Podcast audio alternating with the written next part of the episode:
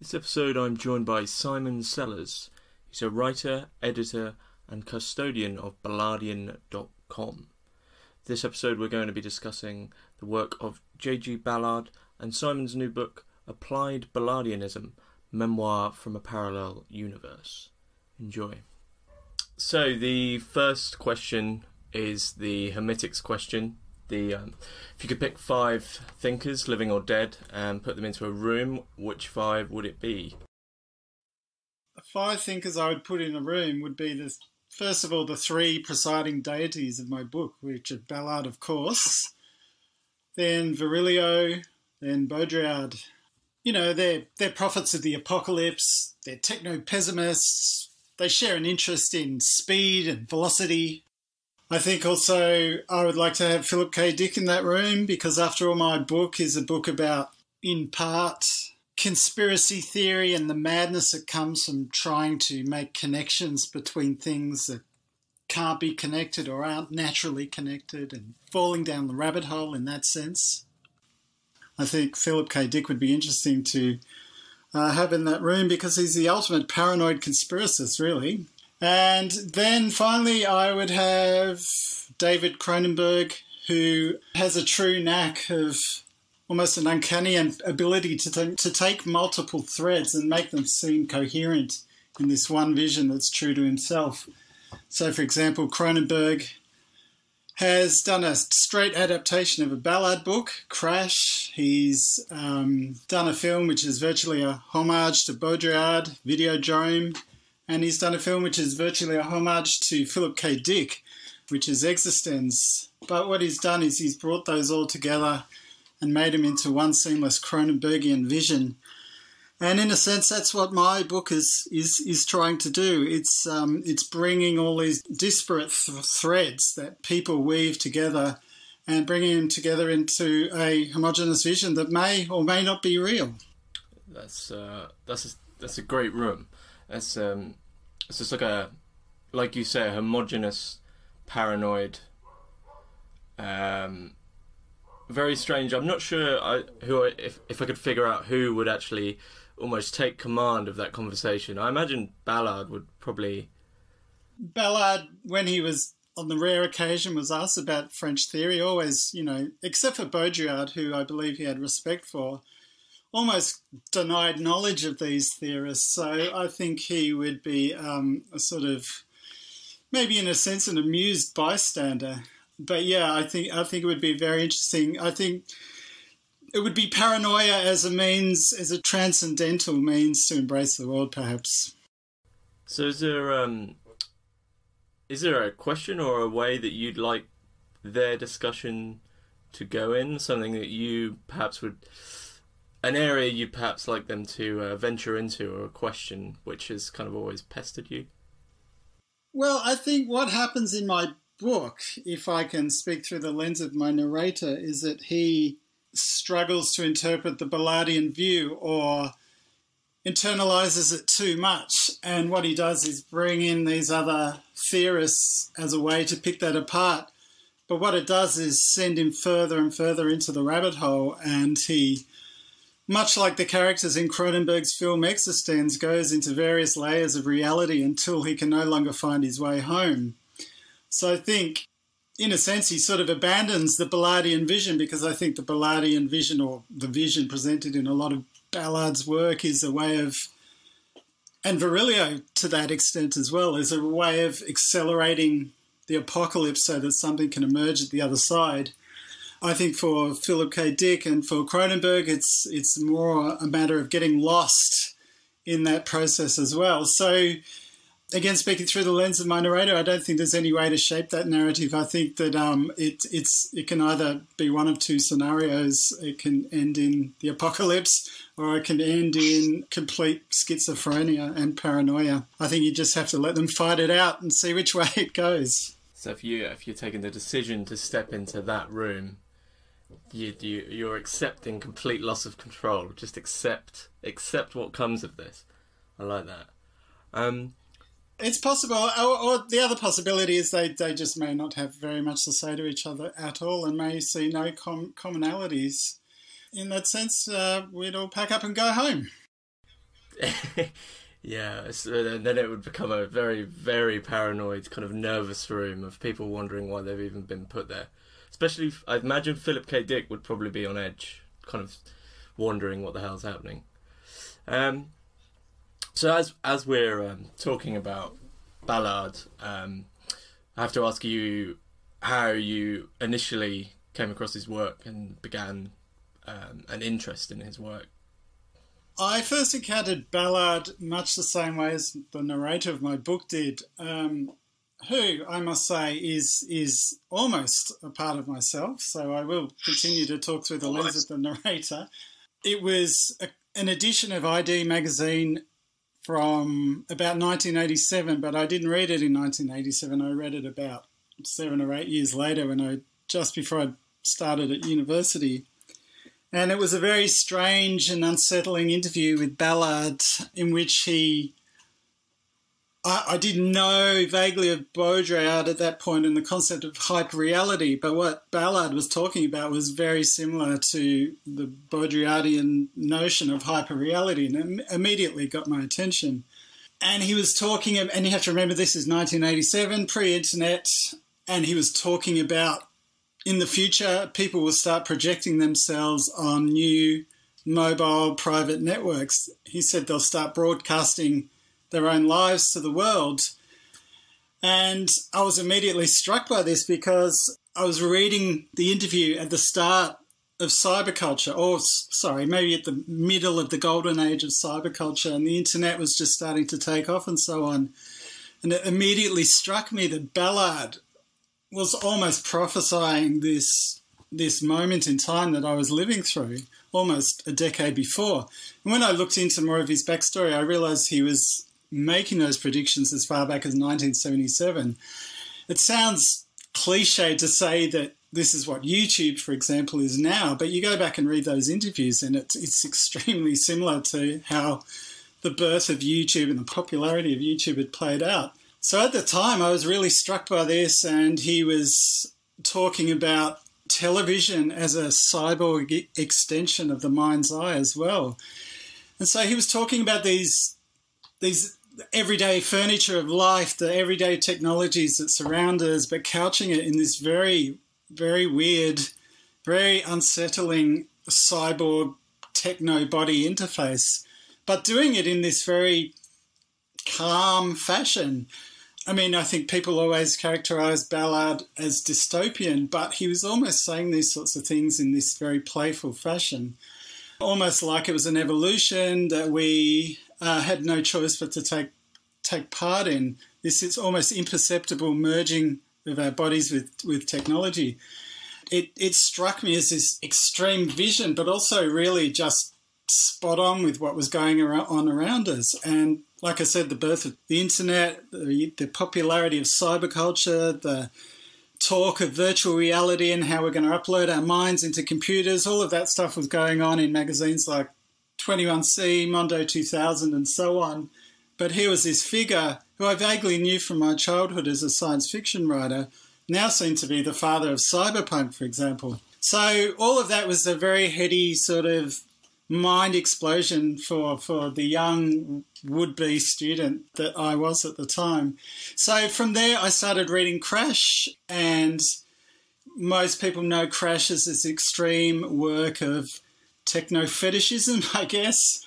But once I sort of got over the initial shock of reading Crash, I realized that what he was saying in Crash was exactly like what he was saying in that interview that these banal technological exoskeletons that we embrace are imperceptibly moving us towards a sort of primitive singularity, if you like, a sort of post humanism where we're merging with these objects, with these technological objects, without even realizing it, just for, through the sheer fact of their ubiquity and our dependence on them. And that's how I got into it, really. And uh, as the narrator describes in the book, it was a life changing moment as I said, a lot of people see Crash as this very disturbing and extreme work, and certainly I can still be quite shocked at it. and I still pick it up and read it from time to time.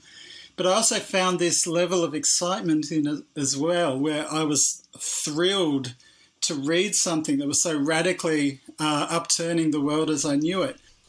Okay, So you found your the um, you saw Ballard as um, and the narrator sees Ballard as the um, the person who brought to the the fore the thing that already was a, like this this layer this very perceptible layer which we all see and know and interact with.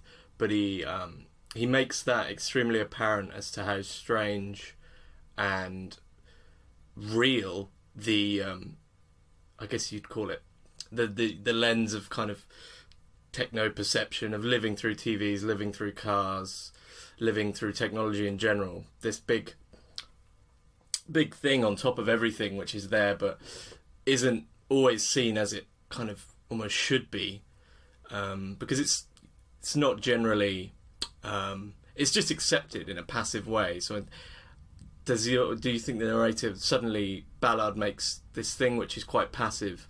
It's suddenly an an active force for him now. I think that's true. I think when the narrator encounters Crash, the book, and has that moment of his head exploding after reading it, what it does is this is the start of his pursuit of a sort of mirror world or the parallel reality of the um, the book's subtitle because what he gets fixated on is the ambivalence of, of Crash. And I think ambivalence is a really key feature of, of Ballard and one of, the, one of his writing's most powerful aspects where you're, as I said, I had this thrilling response to Crash. It thrilled me on a very visceral level, almost a sexual level, a fetishistic level. Um, but at the same time, I could recognize the extreme violence of the thing.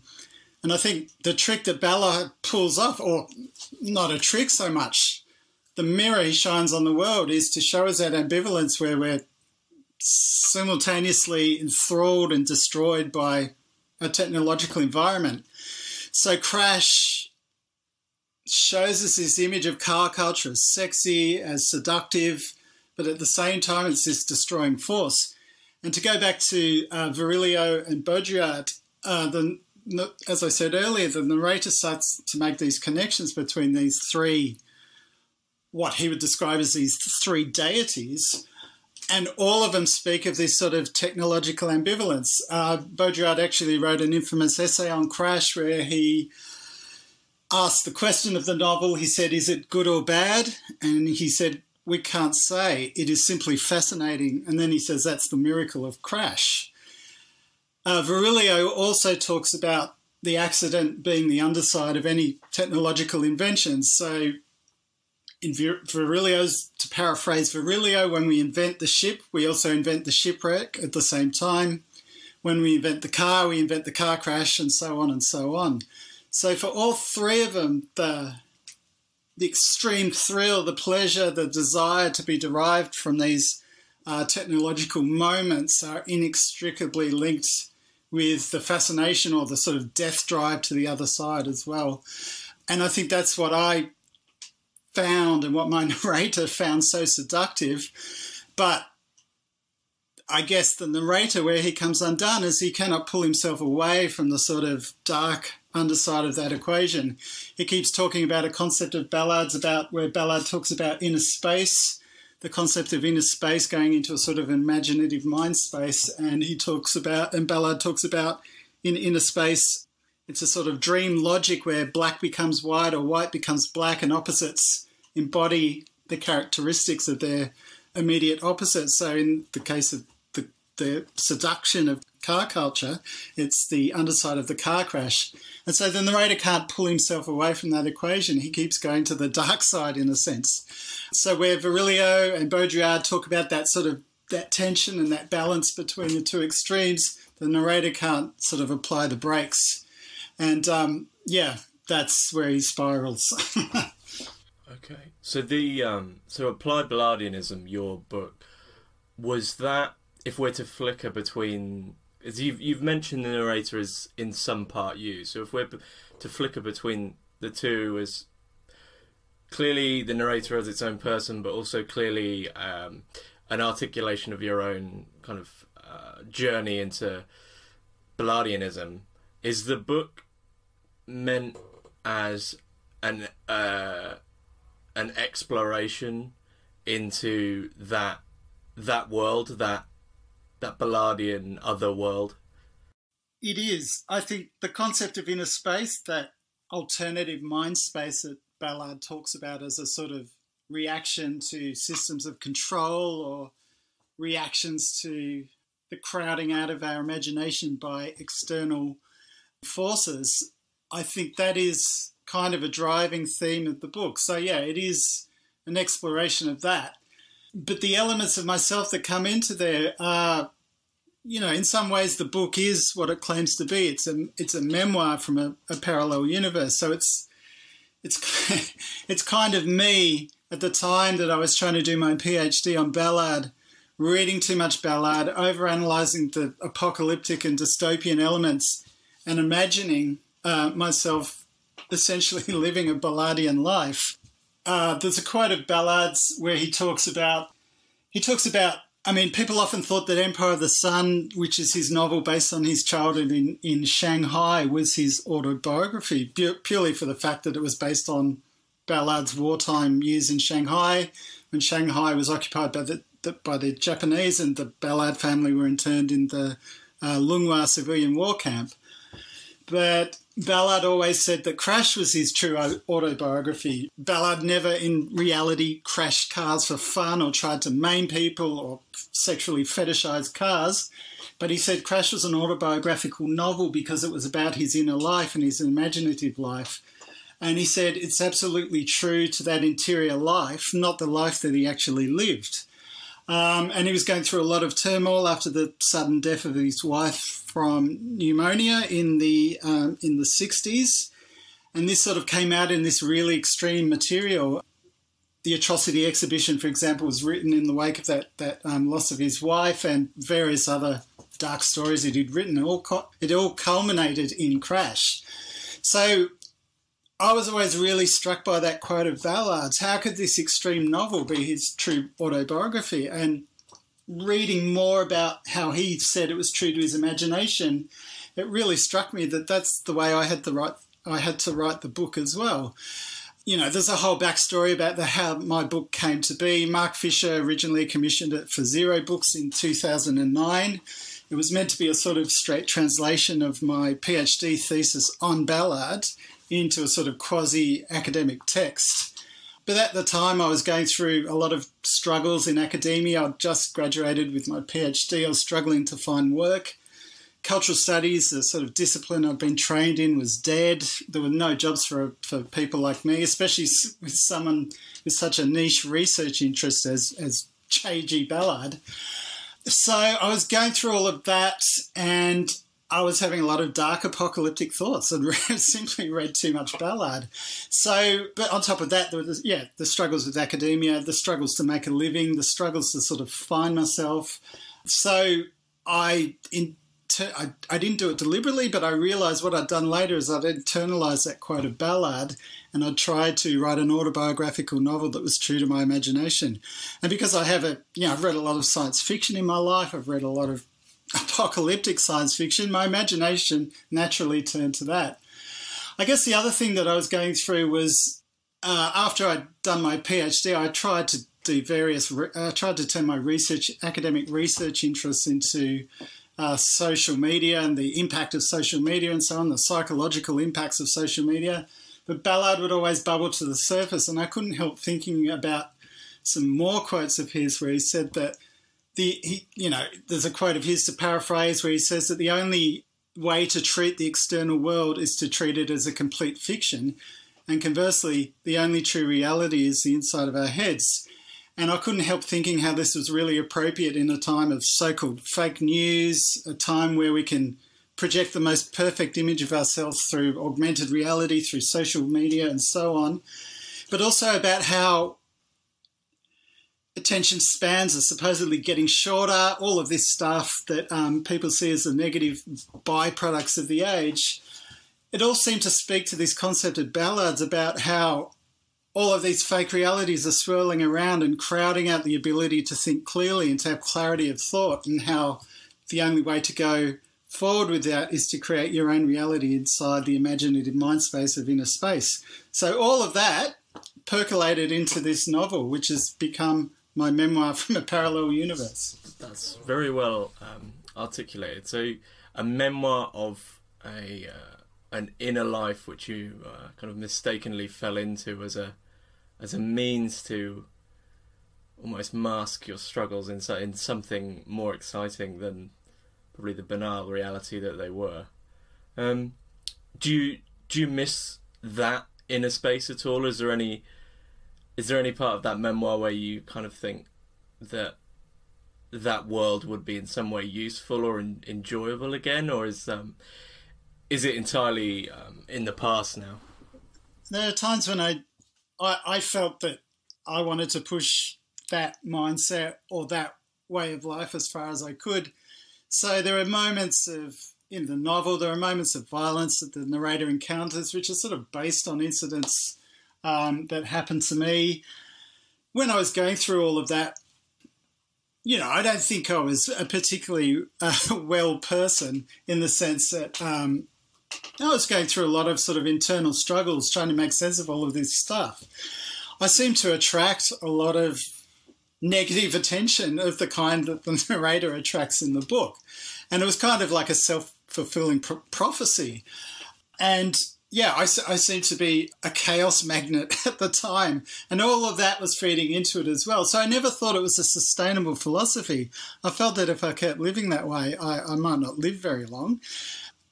The way I described it to someone recently, I mean, someone asked me uh, in another interview if they thought applied Ballardianism, that is the theoretical framework that this narrator dreams up, whether that can be a framework for interpreting interpreting the world. And I said, no one should ever look to that for a conceptual tool unless they're tired of living. The point is that applied Ballardianism almost kills my narrator, um, and that really is the point of the book. Is it's a very unhealthy uh, way to interpret the world, and it's also about the dangers of obsession. Um, there's various levels of obsession going through the book. So it's the narrator's obsession with Ballard, mixed in with the narrator's obsession with his girlfriend who's left him, and that's a sort of these two themes are sort of weaving in and out of the book. It's the obsession with the loss of his academic career and how to get back get that back on track. But I also see it as a, a book about chasing ghosts. So it's the, whether it's the ghost of his lost love or the ghost of Ballard, who could be his true love, in fact. Um, it's all about chasing those ghosts and in and so and in so doing manifesting a sort of ghosts in front of him. I mean, there's a lot of occult and paranormal stuff that goes on through there as well. And again, that refers to what I was saying earlier about the sort of conspiratorial, paranoid mindset of the narrator, where he's having such a this internal struggle that he has to create this own reality inside his head and essentially, I guess that's what conspiracy theorists do: is they interpret the world in a way to make make sense to their diseased mind or their troubled mind or whatever. And again, that's the flip side of, of Ballard that I always keep coming back to. Is there's there's a quote that the narrator talks about in the book, which really means something to him and guides him through this. Is uh, the Ballard quote where Ballard says, "Deep assignments run through all our lives. There are no coincidences." Now, in one sense, that's a sort of, you know, that's Ballard's way of saying that we can interpret the world however we want. We can take this set of reality materials and create a new reality as a sort of survival mechanism to crowd out all the other fake realities. But on the other hand, it could be read as this sort of ringing endorsement of conspiracy theory, and that's the sort of equation that the narrator can't he can't escape that sort of cycle of thinking. So, in a sense, it's about all of those things. It's about trying to make connections where there are no connections. It's about chasing ghosts. It's about being obsessive and overthinking and all of that. And it's also about it's it's about not quite having the tools. Well, the narrator always sees himself as a failed academic. He doesn't feel he has the theoretical tools to really become a true academic or true philosopher or, or whatever. So he kind of invents his own. And um, yeah, you know, and really the book is about spinning out the consequences of that way of thinking. So, yeah, so on, on the one hand, as Ballard sort of describes it, it can be this sort of survival mechanism. On the other hand, it can be, um, you know, a real path to self destruction. The interesting thing, I think, that you're your book brings, um, and it's, I mean, it's in the title because one one can have Ballardianism, but of course, your book brings this idea of application. But what you previously just said there about kind of entering Ballard's world and how you or your narrator um, utilized his his view as a way to see the world to the to the point of like self self apocalypse almost. Um, do you think that it's actually even possible to read Ballard without any hint of application? I'm not sure one could read him at complete arm's length. Uh, you're saying you're not sure, so you're saying that you would have to internalize some aspects of it. I think, yeah, I think the you couldn't read, um, well, any of his works really without, in some way, uh, in some way, it alters your your your inner world, your mind, your view of the world, and so I think it's it, it, perhaps the the um, the dangerous part is just how far how far you take that as um, as truth. Yeah, I mean, a lot of people hate Ballard. you know, he's still to some extent a, a cult author, despite the success of Empire of the Sun. I think people can tend to be obsessive about Ballard. You know, I've been writing, reading, studying, participating in discussions about Ballard for a long time, and I've seen some protectionism going on of viewpoints that people think that Ballard is about or an interpretation of Ballard. And it, I guess, in a sense, the book is about that as well. It's about what is it about Ballard that inspires this sort of behavior in people. And like I said, I've been guilty of it myself, of thinking oh, I've got this one true key to unlock what Ballard's about. But then I've seen other people do that as well, and their interpretation of Ballard is completely different. It's like they're reading a completely different author. And what that's another really, I think it goes back to the ambivalence in Ballard that he's always holding these contradictory sets of opinions, and it it spins out into all these multiple forking paths. And in a way, the book is about working through through that as well. It's about saying, well, what is it about the the mechanism of Ballard's writing that inspires that? Why do people want to own it? Why do people want to want it to colonize them? Why are people so protective of their viewpoint of what Ballard is about? I can't really think of another writer who inspires so many wildly different interpretations. I mean, it even goes down to the level of politics. Um, I've seen right-wing writers say that Ballard is, a, you know, a tool of the left. I've seen, I've heard read Ballard himself claiming admiration for Margaret Thatcher, but then on the other point, holding these really humanitarian, almost left leaning views. The man is a massive contradiction. Uh, he was born in Shanghai, but he's supposed to be English. What is he? Um, is he a science fiction writer or is he not? He always said he started off as a science fiction writer, then he rejected science fiction because the world was becoming science fictional. So I, I think the, a central crux of the book is trying to explore that equation. To go back to your question, I think, yeah, you probably, most people who really get into Ballard do sort of invest a part of themselves in that, or a part of Ballard becomes invested in them.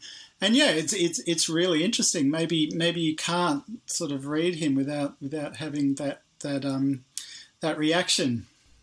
Yeah, it's it's interesting though you say about what what is Ballard because there's an interview or what what is he himself? Because um, he's born in Shang- Shanghai and then moved to England. But there's an interview where he says about people visiting visiting him in England and expecting uh, something along the lines of the things he writes about. So a kind of, um, I guess you'd say like an acidic cyberpunk, crazy drug drug fueled cyberpunk kind of mess is what they were expecting, but they found a middle class, very quiet um, uh, in a rural location, just this middle class quiet family. Um, the uh, that's what I was going to say. You were saying about how people often have an averse reaction, uh, often hostile reaction to Ballard's writing, which in relation to what you've said about this this idea of the inner life and Ballard sitting down as this middle class, quiet Englishman, but when he he goes to sit down, he he says in this interview that he was often appalled and and struck by the fact he could he could even write these um, strange and horrible books. Um, so perhaps that people's hostile reaction is in the fact that alongside bringing to the fore the um, the strange technological reality, he's also he's also um, bringing bringing right to the front of people's minds their their ability to even address such horrible possibilities in life. To me, it, it, it really it really sums up um, the essence of Ballard. I mean, why why should someone who writes what he writes be a drug addled cyberpunk maniac? I mean, it, it makes no sense. If you're talking about, you know, if you go back to the conception of Ballardian inner space as a space where you can truly be yourself and live out your wildest fantasies, um, it would make sense that you would have this banal surface reality sitting on top of that. I may have lost the thread of your question, though. people, you you mentioned that people have a hostile reaction often to. Um, do you think that's because they because Ballard's writing is bringing, and maybe this is something your book does as well, is it's bringing to the front of the reader's mind their own possibility to also think in that way, in that kind of um, often asocial or um, straight in, in just in just their own way to think in, in that strange means. It's possible. I mean, I'm I'm I'm hesitant to nail down what exactly makes Ballard tick because I've just spent 400 pages in the book, not really coming to a conclusion. All I can suggest is that he, the prescience that I described earlier, is it derives from Ballard's, I think, deep understanding of the psychological forces that shape us through this sort of merger with technology. And he brings home some uncomfortable truths about that. So, all of that stuff I mentioned earlier, where he talks about television being a cyborg extension of the eye, of the mind's eye, sorry. And there's a story of his also called The Intensive Care Unit, which talks about similar themes. And it's about a near future society where people never meet in the flesh. Everyone communicates behind a private TV screen, and everyone has a private video camera that they video their day to day interactions with and beam it to their loved ones, to their family. And what happens at the end of that story is the narrator gets bored with this lifestyle and he decides to bring his family together in the flesh. And for the first time ever in their existence, they're not behind their screens and not, they're not interacting through screens. And they suffer this kind of reality overload and start hacking hacking each other to death with household scissors. And this book really struck me as an evocation of the way that, uh, you know, without descending into cliche here, but the way that people these days, myself included, are welded to our screens in the form of smartphones, our computers. I'm talking to you through Skype. I've never met you. I only really knew your real name until recently. We speak to each other through these avatars. Everything is mediated.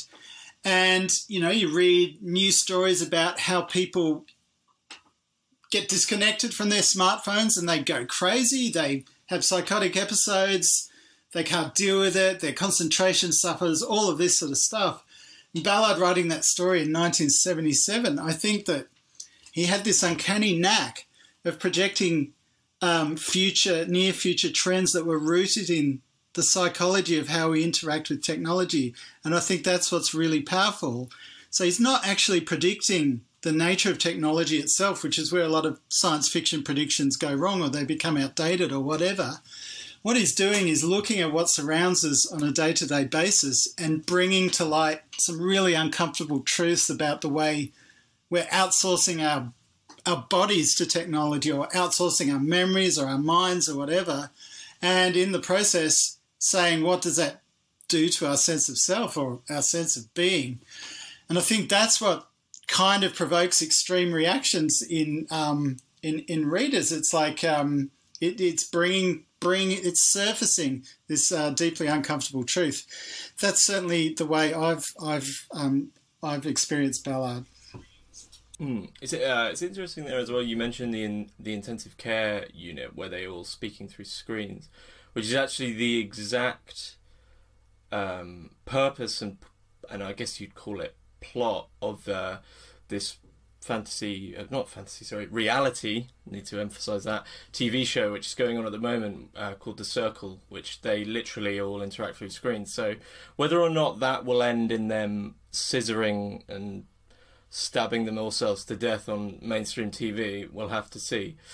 But it, um, and uh, I, this isn't uh, in any way connected to to that as a segue because otherwise this is going to seem strange. But there is a there's an underlying plot in your book which actually in some way it does connect with that idea of real life connection um, and all of a sudden having real life connection when you're stuck within that kind of inner life is often something that's ignored. And there's um you've mentioned to this uh, this to me before something that's been overlooked or perhaps almost I see it as kind of smothered by the reality that's going on in the narrator's mind as opposed to the actual reality. And it's the fact that within your book there's a love story going on.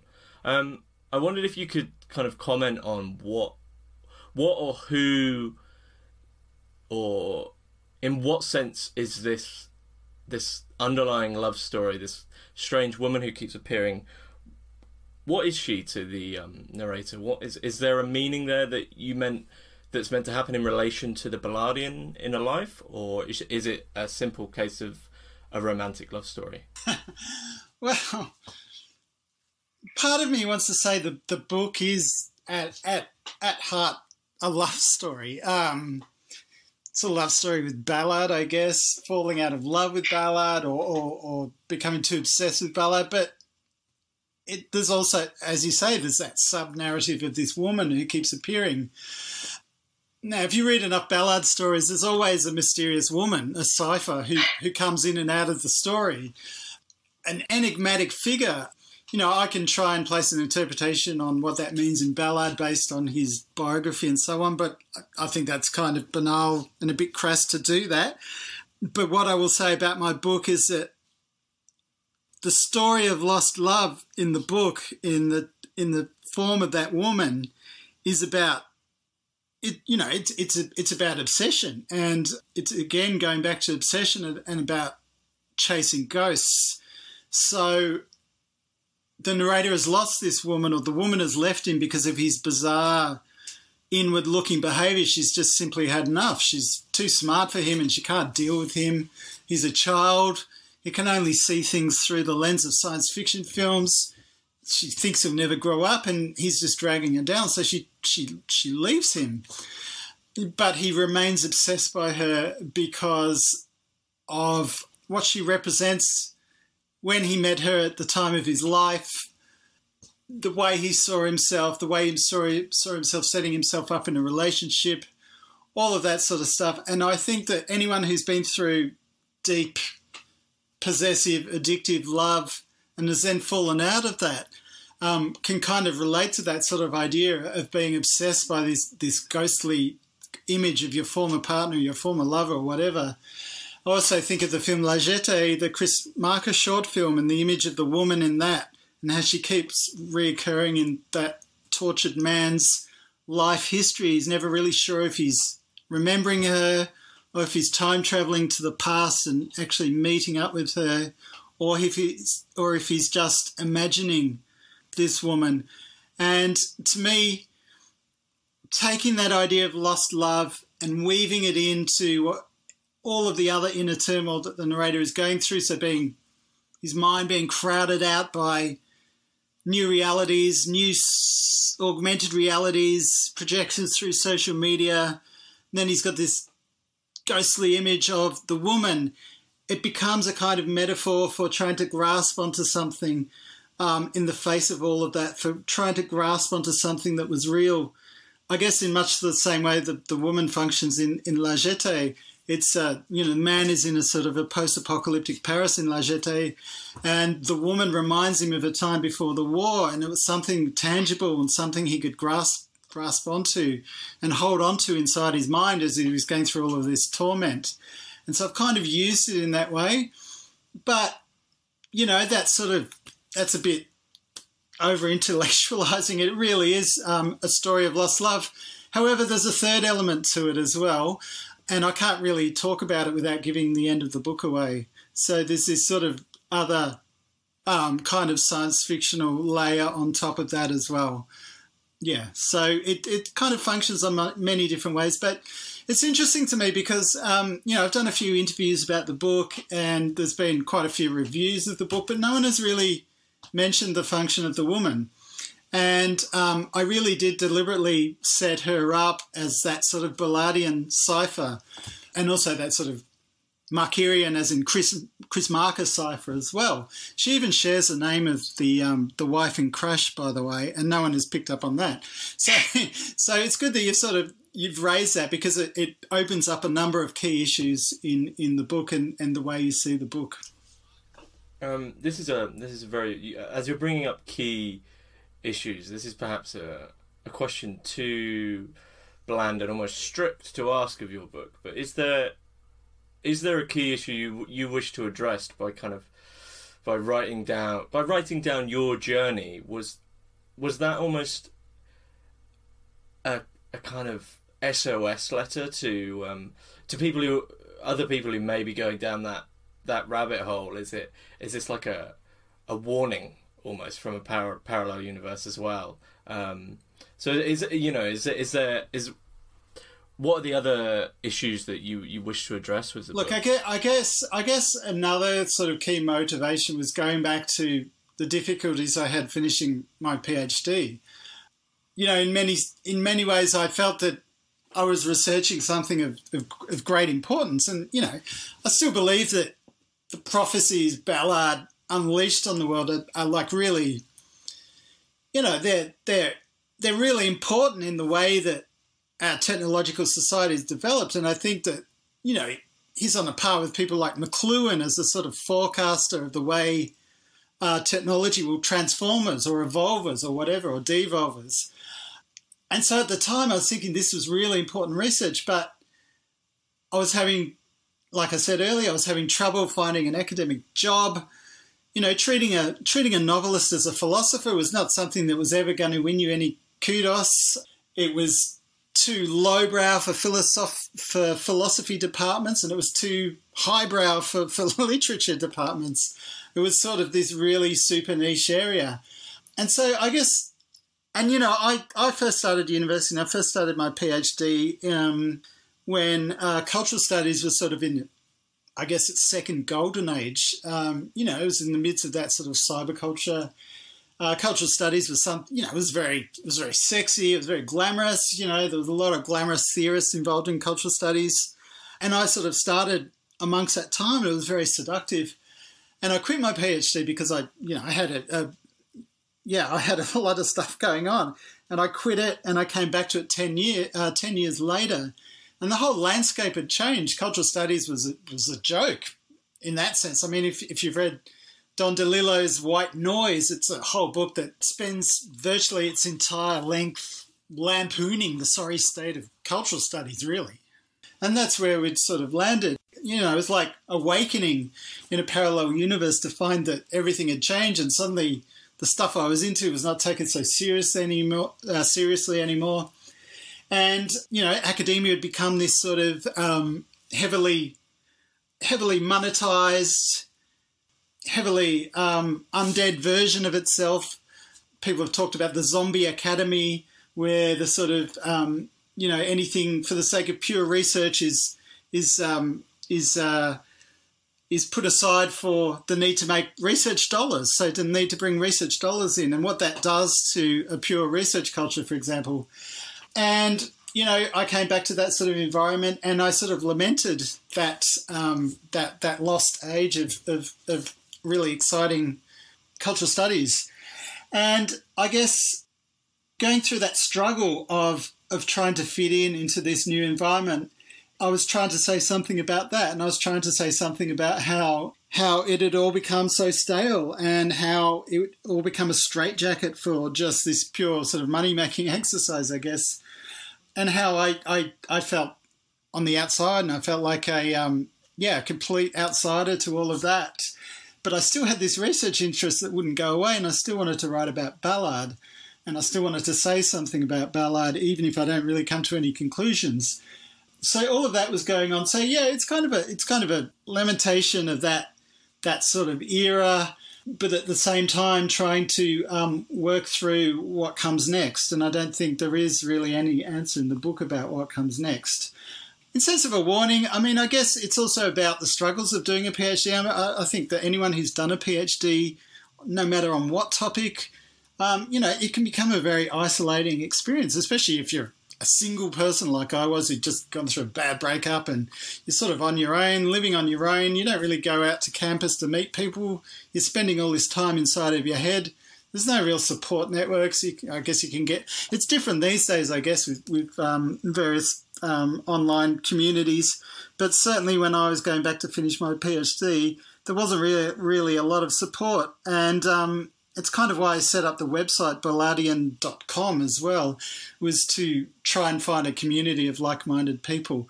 So I guess it's about all of that. I mean, I guess if there's a warning signal to anyone, it might be to people starting a PhD. I don't know.